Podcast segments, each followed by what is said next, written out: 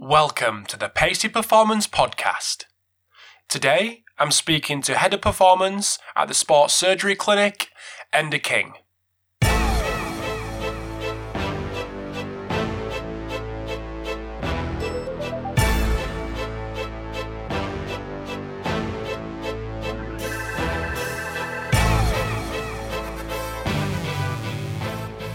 Welcome to episode 166 of the Pacey Performance Podcast. So, before we get going, I just want to say thank you to Charlie Higgins at Leinster Rugby once again for making the introduction to Enda.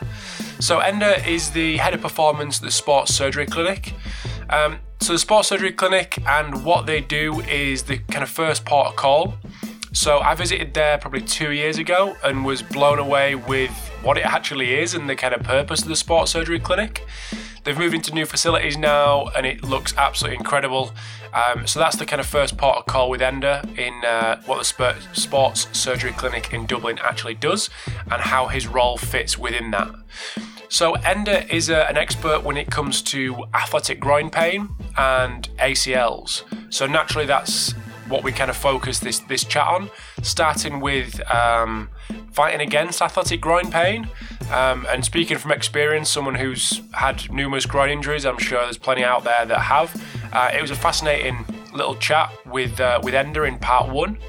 And then in part two, we got into the ACL chat, which again, incredibly uh, informative and just kind of reinforces and adds to a lot of the chats that I've had previously with the likes of Bill Knowles, etc., who have uh, who have discussed ACL uh, rehab in previous episodes. I'm doing my, my, my control exercise and my compound lifts, and they're telling me that they're developing their groin pain sprinting and they're developing their groin pain change direction. If I'm not looking at and developing and looking to influence those patterns, there's going to be a limit to how robust I can make that athlete. In the, in the same way for any other injury, if someone is persistently pulling their hamstring sprinting and I'm only doing hamstring strengthening work, there is a limit to how robust I can make that athlete uh, to resist those type of injuries. And so groin pain is really no different.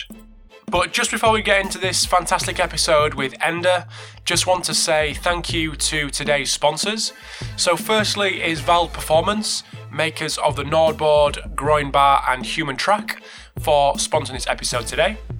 So, if you want to know anything more about the three products that are from Vald, you can visit them at valdperformance.com or follow them on Twitter at valdperformance. Also, sponsored this episode today is ForceDecks. So, if you haven't heard of ForceDecks, make sure you check out episode 139. So, that's strengthofscience.com forward slash 139 with uh, Dr. Daniel Cohen, who is one of the co owners, uh, sorry, co founders of ForceDecks, along with Phil Graham Smith. So, in, the, in that episode, Daniel goes into huge amounts of depth with regards to jump monitoring uh, and also uh, touches on what ForceDecks is all about. Now, it's certainly not a sales pitch, um, but it will give you plenty of information on not only ForceDecks but jump monitoring as a uh, as a tool. So, after them thank yous have gone out to the sponsors, we will get straight into the episode with Enda. So I hope you enjoy this episode. Uh, again, I would love any feedback coming my way, whether it's good, bad, or indifferent. Um, and I hope you enjoy. I hope you enjoy the episode.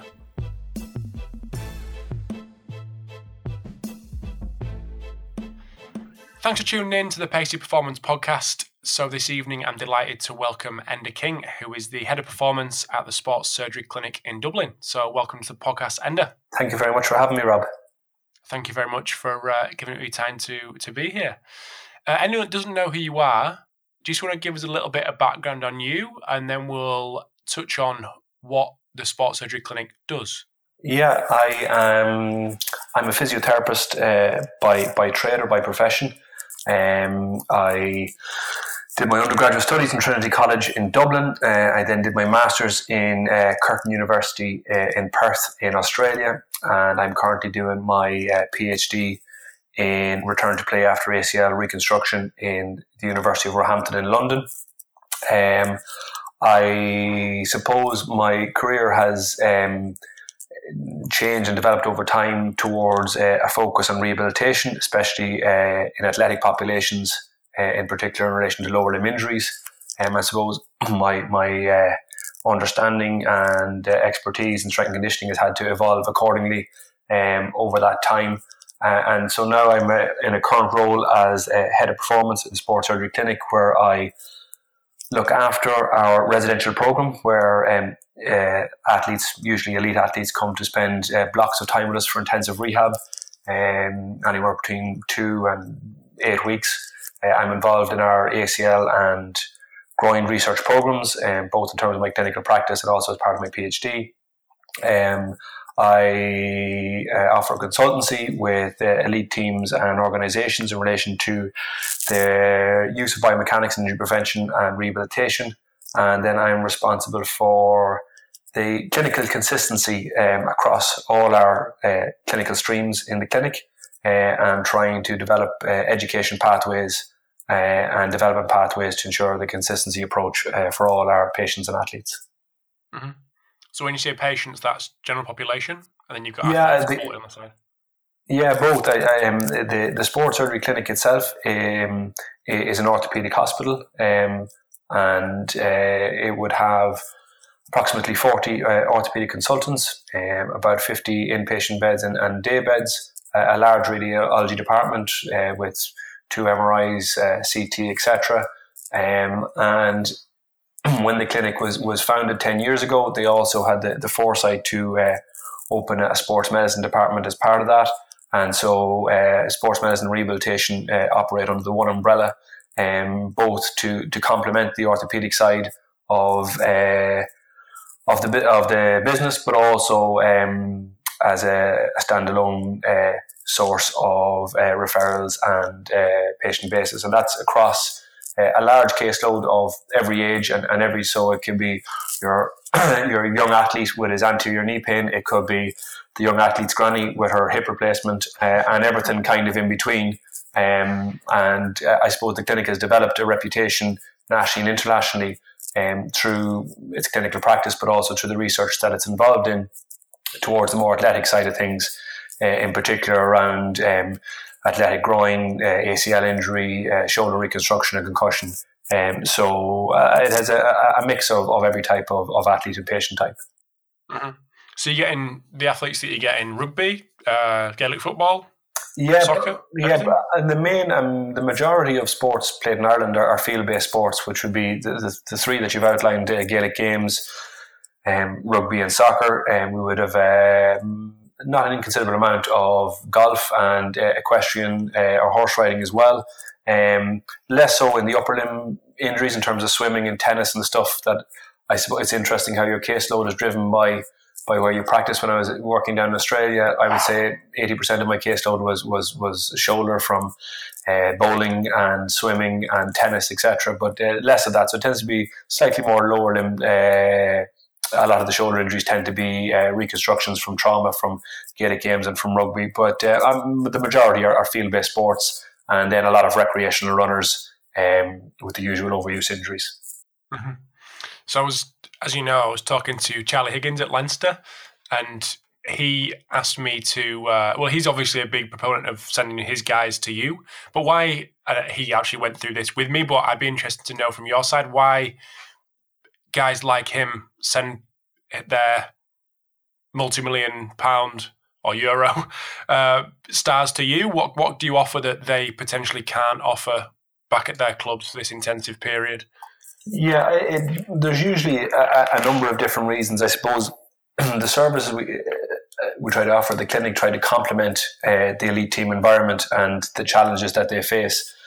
Um, I suppose that there's normally three types of, of, of player athlete that get sent to us. Number one is a, a long term injury, whether that's a, a, reconstruction of some type, whether it's ACL, Achilles, shoulder, etc., where there's a prolonged period of rehab and uh, either A, for a change of scenery, or B, to make intensive games over a short block of time. They'll come to spend time with us here in the clinic.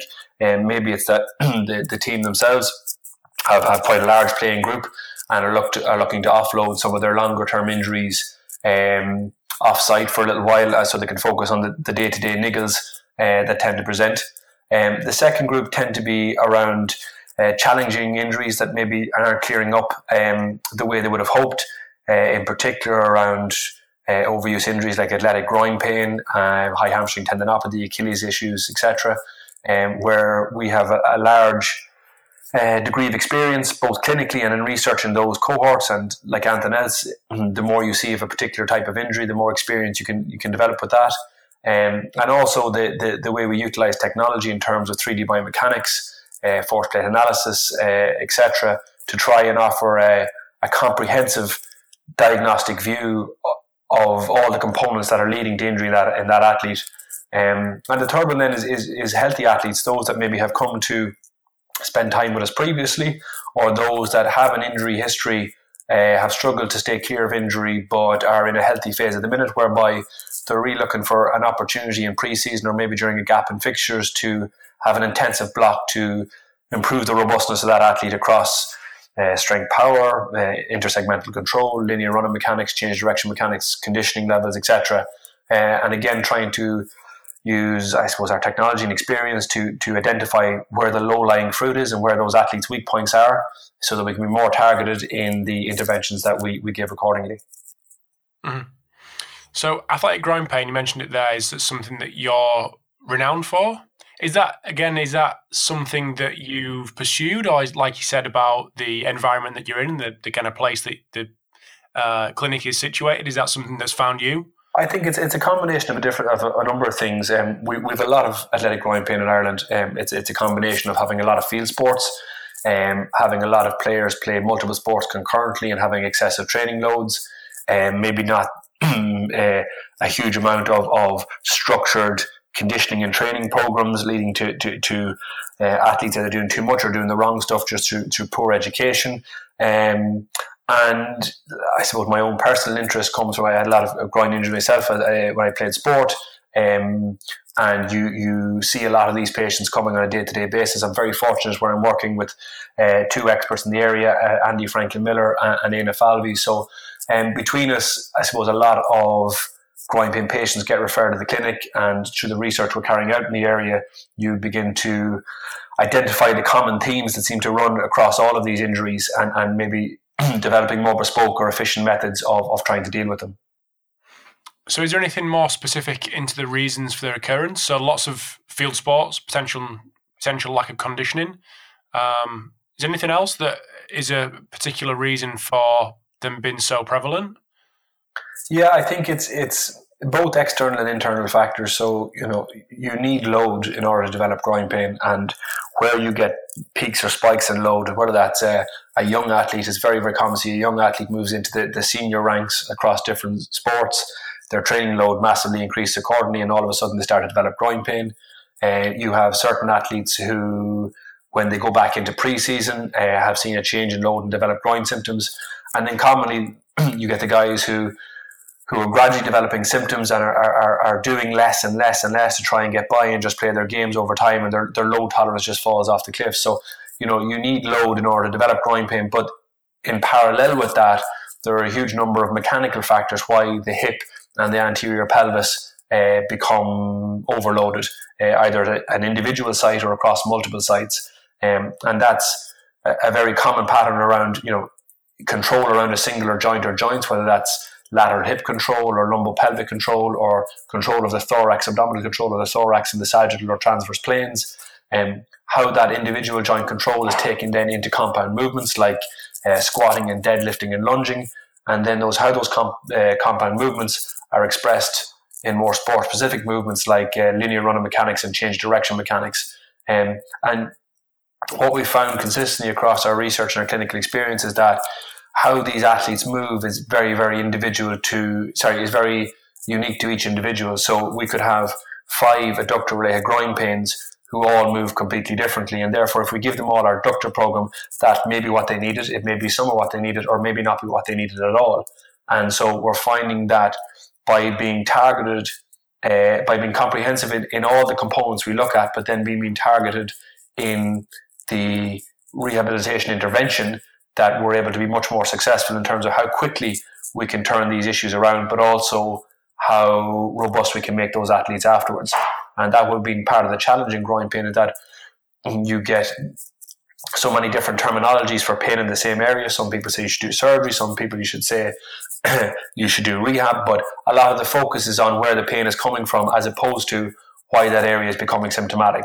And uh, we're just finishing uh, releasing our, our, rehabilitation paper in the area in sub elite athletes that we reviewed once a week, uh, sorry, once every two weeks, uh, giving a, a, a, program that looked on individual joint control, compound movements, and then taking them into linear and multi directional mechanics. And we found very successful outcomes in relation to that. So I think part of the, the, the challenge in groin pain is obviously the, the management of load as it is in, in, in all injuries, but also how that athlete is moving and how those movement patterns, whether it's poor lateral hip control or, or uncontrolled anterior pelvic tilt, how those are leading to stress strain and preferential loading of tissues across the anterior pelvis.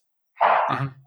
So, so because there's so many kind of profiles of people that come in to, to see you with athletic groin pain, does that make it harder to screen these guys back at clubs yeah. because there's so many potential issues?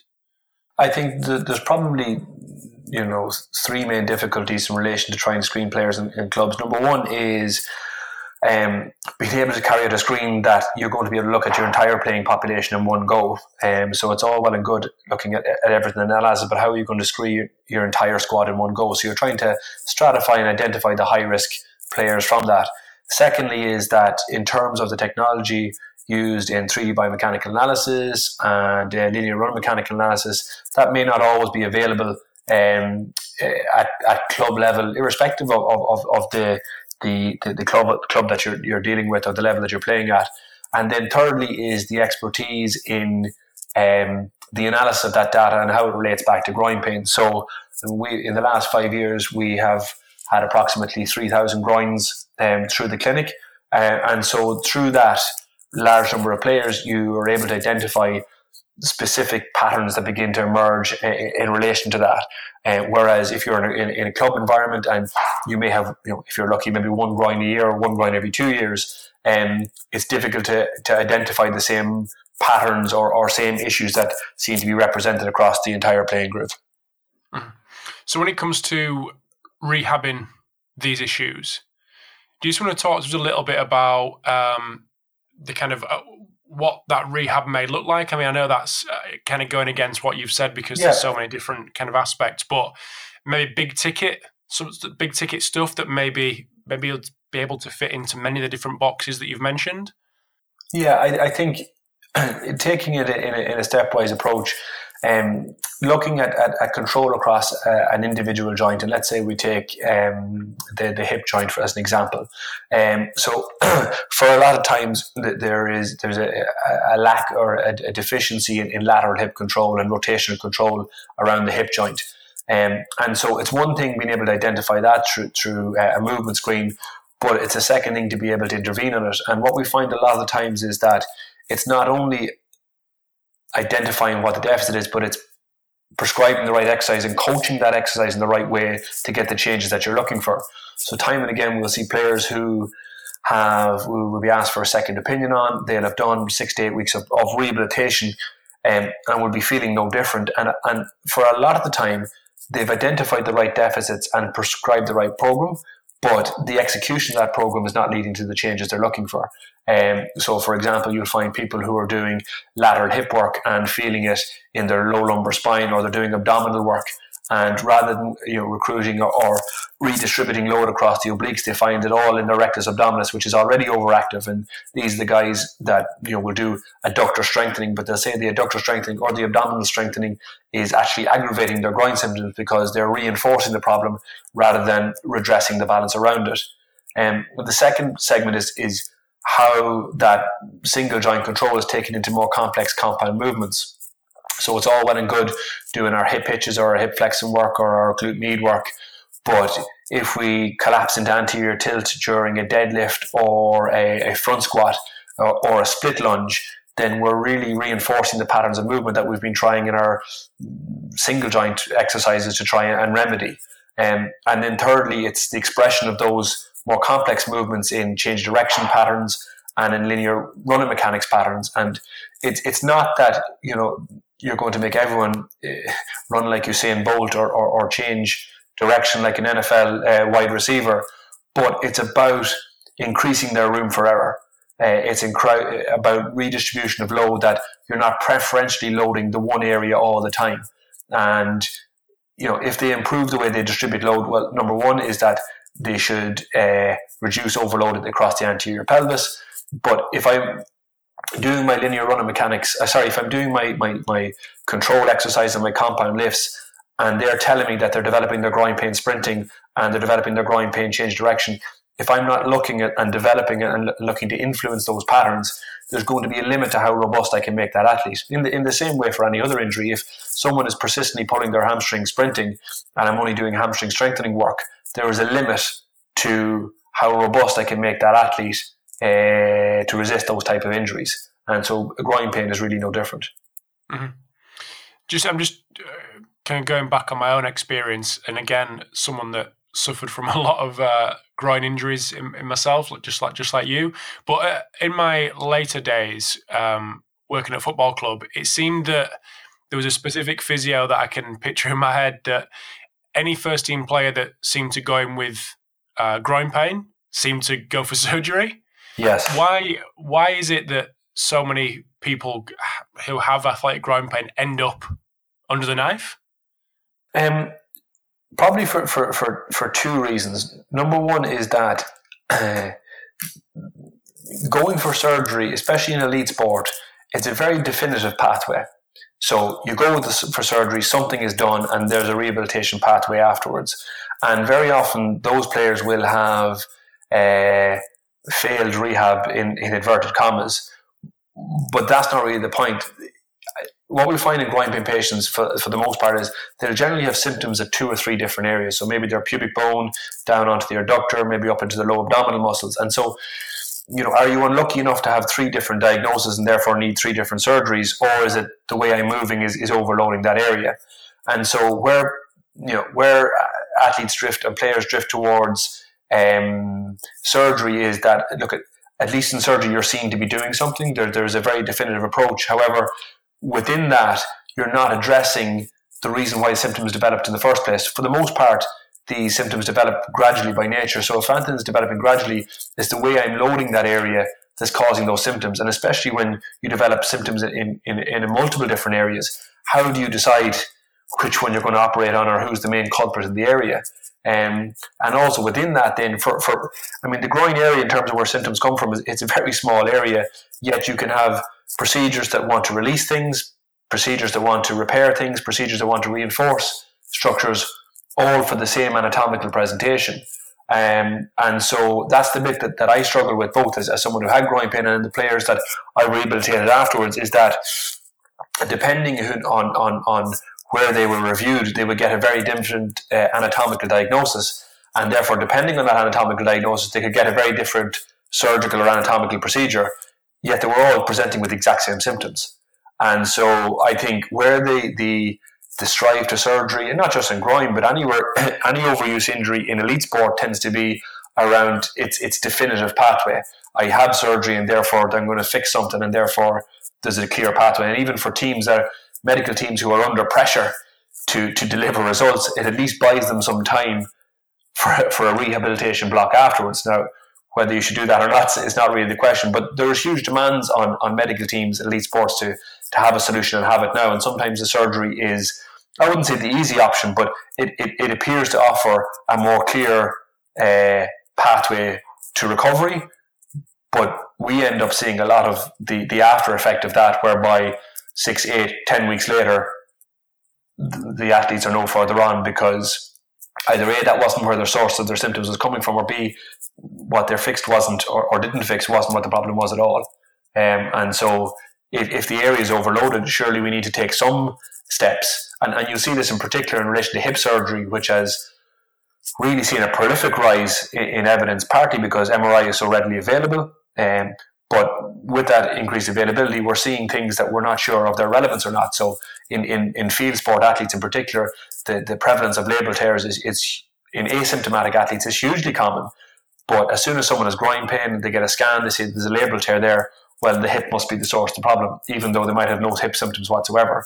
Um, so I think it's it's the, the the reason for surgery can be related sometimes to a looking for a definitive quick fix, but also B, a lack of understanding or appreciation of how those symptoms developed, what's normal and abnormal on, on radiology, and then the quickest way to build your, your athlete back into, into a robust bus setup.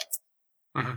So, what would be the timeline for you and the guys at the sports surgery clinic that would end in you guys deciding that surgery is the option? Moving back from that, what would be the, the kind of process of um, discussion and the questions that you'd ask before you get to that point of surgery is what we need? Yeah, I think if, if our approach is that if, if surgery is needed, it's needed at the beginning. So it's either something that's appropriate for surgery or not, um, as opposed to something that, that hasn't worked out. And, and sometimes I fear uh, in rehabilitation that, that we can use surgery as a get out of jail clause, maybe for, for, for not taking things through as far as we needed to take them through. Um, so for us, someone is either for surgery or for not. When it comes to musculotendinous groin pain, um, we don't feel there are any athletes that really require surgery, uh, that they're all overuse injuries and, and do very, very well at rehabilitation. Now, in saying that, we do rehabilitation, so of course I'm going to say that, but our research and uh, our clinical experience would suggest that. And uh, when it comes to hip surgery, um, certainly you would want to be certain through uh, intra-articular injection that number one is that the hip joint was the source of pain and not some other structure around the area. Uh, and number two is that the biomechanical factors that you felt had were driving that hip pain had all been resolved before you consider then if uh, they required surgery from there.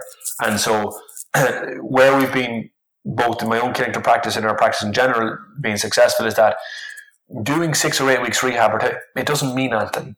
It only matters what we change. So if if athletic groin pain is an overuse injury and a biomechanically driven injury, then the quicker we change the reason that you develop those symptoms, the quicker that you recover. And so I can do, you know, six or eight weeks eh, any training program, let alone a rehab program. And if I haven't substantially changed the reasons or the assessments that were driving that problem, I won't look or feel any different six or eight weeks later.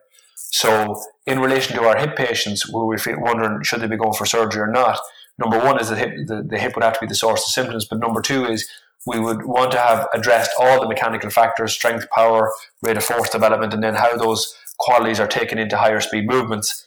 And if then the, the athlete was still struggling to return, then we'd have to wonder if there was need for uh, alternative intervention. When it comes to the athletic groin pain or the musculotendinous injuries, we just haven't found a case where when we have tick the boxes if you want in terms of what was required that that athlete hasn't made a full recovery.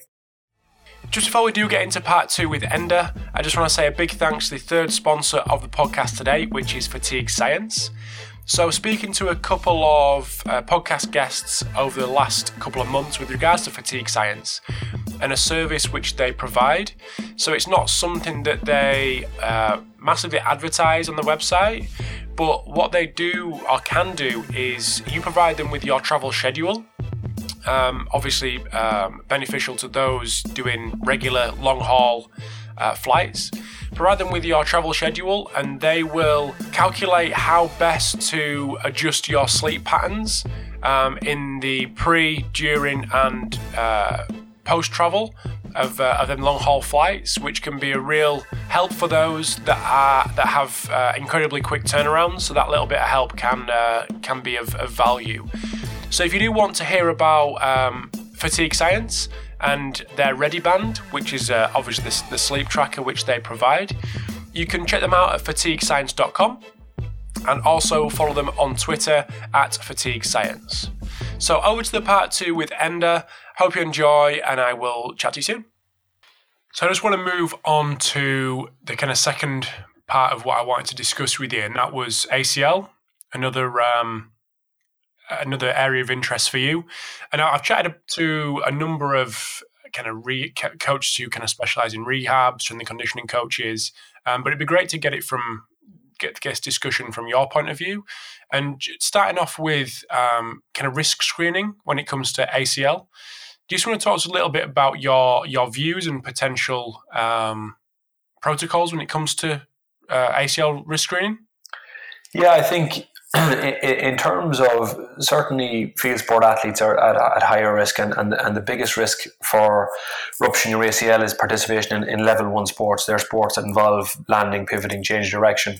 Um, when you look at the, at the mechanics of ACL injury, whether it's landing or change direction, there's there's you know a very clear pattern of um, foot in an externally rotated position, landing in an extended knee position, and, and a loss of control of the center of mass posteriorly and laterally relative to the stance leg. And that's what drives that uh, large uh, anterior tibial shear through the pull of the quadriceps uh, and then the concurrent uh, medial or valgus stress that leads to the, the, the pivoting and, and, and uh, overload acutely of the ACL.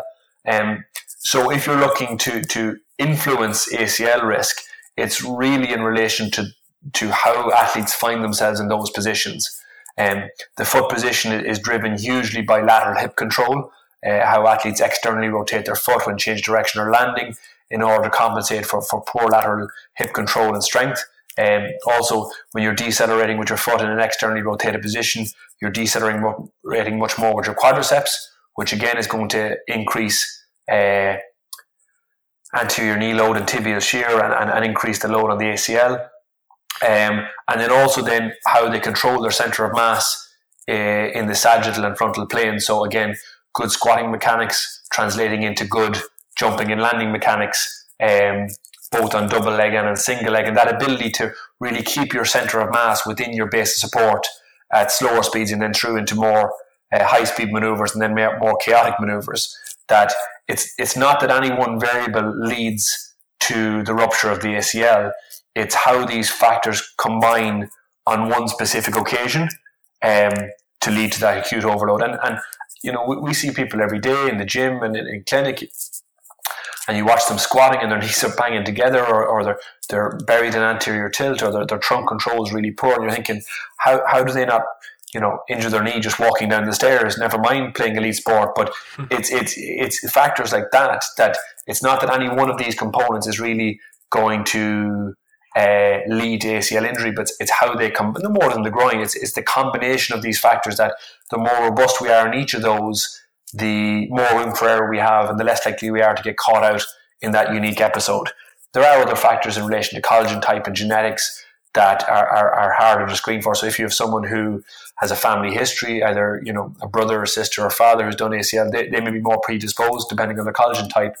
So you may go into a greater depth with those but certainly trying to identify the main mechanism of injury and change direction landing and then trying to create more robust execution of those maneuvers are probably the most important factors. Mm-hmm. On the email you sent me previous, you mentioned the dreaded B word that makes me um, that makes me slightly nervous, the biomechanics. Yes. And um, do you just want to talk to us a little bit about how you use biomechanics in this in the well we we chatted about the groin, so ACL programs that you that you run down at the sports surgery clinic? Yeah, um, we use biomechanics as, as, as, an adjunct to try and uh, improve patient outcomes, improve athlete outcomes, and uh, in return to sport, but also make them more robust when they return, so they don't have have second injury, um, either to that knee or to the other knee as well. Um, our, each of our, our athletes, regardless of their uh, sporting level, will be reviewed at three months, six months, and nine months uh, after reconstruction, um, with a goal to, I suppose, with three main outcomes. Number one is what are the factors that dictate whether they return to play or not, uh, whether they're able to return with no pain in the knee, uh, and obviously not to have a second injury. And it's not that any one of those are more important than the other. Obviously, everyone has a huge concern around around re-injury, but the re-injury rates, relatively speaking, are, are quite are quite modest. But however, there are a large numbers who, who don't get back to play at the same levels or continue to play with with, with uh, a degree of pain, symptoms, or swelling in the knee. Um, so we have a battery of tests that involves uh, strength and power analysis, first with isokinetic dynamometry, and then uh, jump analysis. Um, and then we run through a, a, number of kinetic and kinematic tests uh, in drop jumps, uh, single leg counter movement jumps, and double leg counter movement jumps uh, hurdle hops and change direction tests to try and identify variables from our database. We would see the surgeons were carrying about a, a thousand ACL reconstructions per year. Um, so we have data on about uh, 5,000 athletes now at this stage um, to try and, and, and, be able to stratify those that, that do return, those that return with pain, and those that return for second injury, uh, and to try and create a baseline that if we have uh, one of our surgeons doing doing a large number of, of ACLs, how is there such and doing the same procedure over and over? How is there such variety in, in the outcomes afterwards? And a lot of that is because, and certainly what, the, the, clinical question driving my PhD is is what does a fully rehabilitated ACL look like? And, and despite the huge amount of, of literature and research in relation to surgical technique and outcomes afterwards, there's very little to say this is what an athlete should look like when they return to play. And, and even more so on top of that, this is what they should look like when they return to play to, to different sports. Um, and so the way we try and use biomechanics is to identify the, the kinetic kinematic variables and the strength and power uh, attributes that differentiate those that maybe are on, tar- on target and are progressing as we would expect. Um, I suppose the, the system of three, six, and nine months is at the three month mark, you're really looking to see, you know, have they made considerable progress since since surgery? You're, you're expecting large deficits, but you want them to be aware of where those deficits are so that they can work and develop upon that in the next block. Um, at the six month mark, a lot of them are considering return to, slightly more robust or, or, or, or uh, higher level activity. So, are they aware of where the remaining deficits are uh, and how to focus and target their progress from there? Uh, and then at the nine month mark, it really should be the dotting the I's and crossing the T's that have they addressed and, and, and made themselves as robust as possible and have they maintained the attributes that they had at six months. It's incredible how many uh, players, both elite and sub elite, that, that regress in certain variables uh, and certain attributes between six and nine months, either because they've started to put a, a greater focusing on conditioning or sport specific skill, or they, they've sort of neglected or forgot the, the strength, power, or control measures that got them in that robust position to be able to go back to those activities. And so it's an opportunity to to keep on top of them in terms of what, what got them robust and what they need to do and continue to work on going forward. Um, and also then where the where the performance attributes are in that it's it's it's all well and good returning to play with no pain and not re-injuring, but if I don't return to play well uh, or turn to, to performance, um, that's not, that's not particularly useful either. Mm-hmm. So, are there any commonalities with the athletes that you've worked with between those that do and those that don't fully recover, or take significantly longer? Yeah, I, I think um, in terms of, of, of, the variables that are different, you, you, can probably split it into two. Um, number one is uh, uh, insufficient development of, of, of, what I would call it extension capacity or, or, or um, force production in the sagittal plane. Um, very commonly, you see ongoing strength deficits at the quadriceps, but also and sometimes an overfocus on the quadriceps with neglect of the calf muscles, musculature, and the hip extensors. Um, and time and again, we will see both in strength testing, but also then going further on into our power testing and drop jumps that there are real asymmetries in vertical jump performance, in particular in the single leg drop jump, purely because of an insufficient development of strength uh, in the extensors, the calf, quadriceps, and, and, and gluteals. Uh, and even within that, um, there, there can often be a focus on, on compound movements such as single leg squats or double leg back squats or uh, leg press.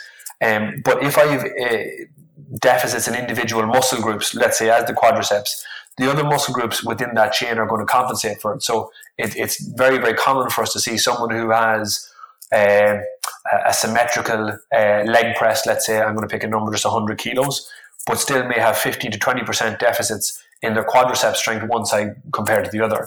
So it's that ability to identify those individual muscle deficits, um, as you will always have after, depending on where the graft is taken from, if it's a quadricep graft or a hamstring graft, and being able to work not only on the strength through the chain, but also the strength deficits in those individual muscle groups. And then the restoration then back of, of power and plyometric ability uh, in the sagittal plane. Um, the second one then is in relation to deficits in the frontal and transverse plane, in particular in the lateral hip. Um, time and again, we'll see that athletes are very strong, you know, nice and powerful, but when you look at their jumping, landing mechanics, uh, and the change direction mechanics, they'll still show mark asymmetry and, and vulnerability uh, in knee control and trunk control um, in the frontal plane. So either jumping and landing, that that uh, reduced uh, or, or sorry increased knee valgus moment on the operated side. Um, they'll see increased trunk sway on the single-legged test, not only on uh, the frontal plane, as in with the, their trunk leaning more over the stance leg, but also leaning backwards more.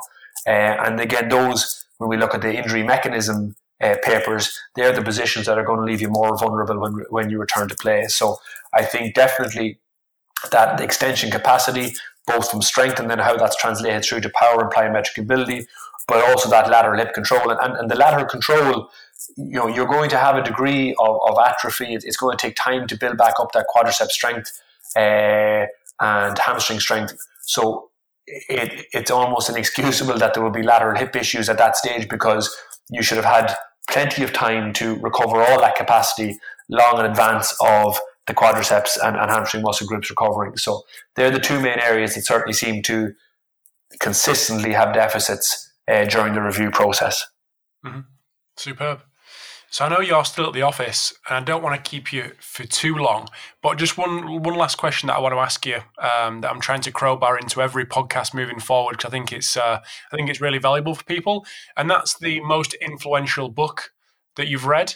Um, I'd be really interested to hear what that was. Yeah, it's it's, it's a great question actually, and and we, we we've. Um, we've moved house recently. I have a slightly longer commute, so my, my audiobooks have gone through the roof this year.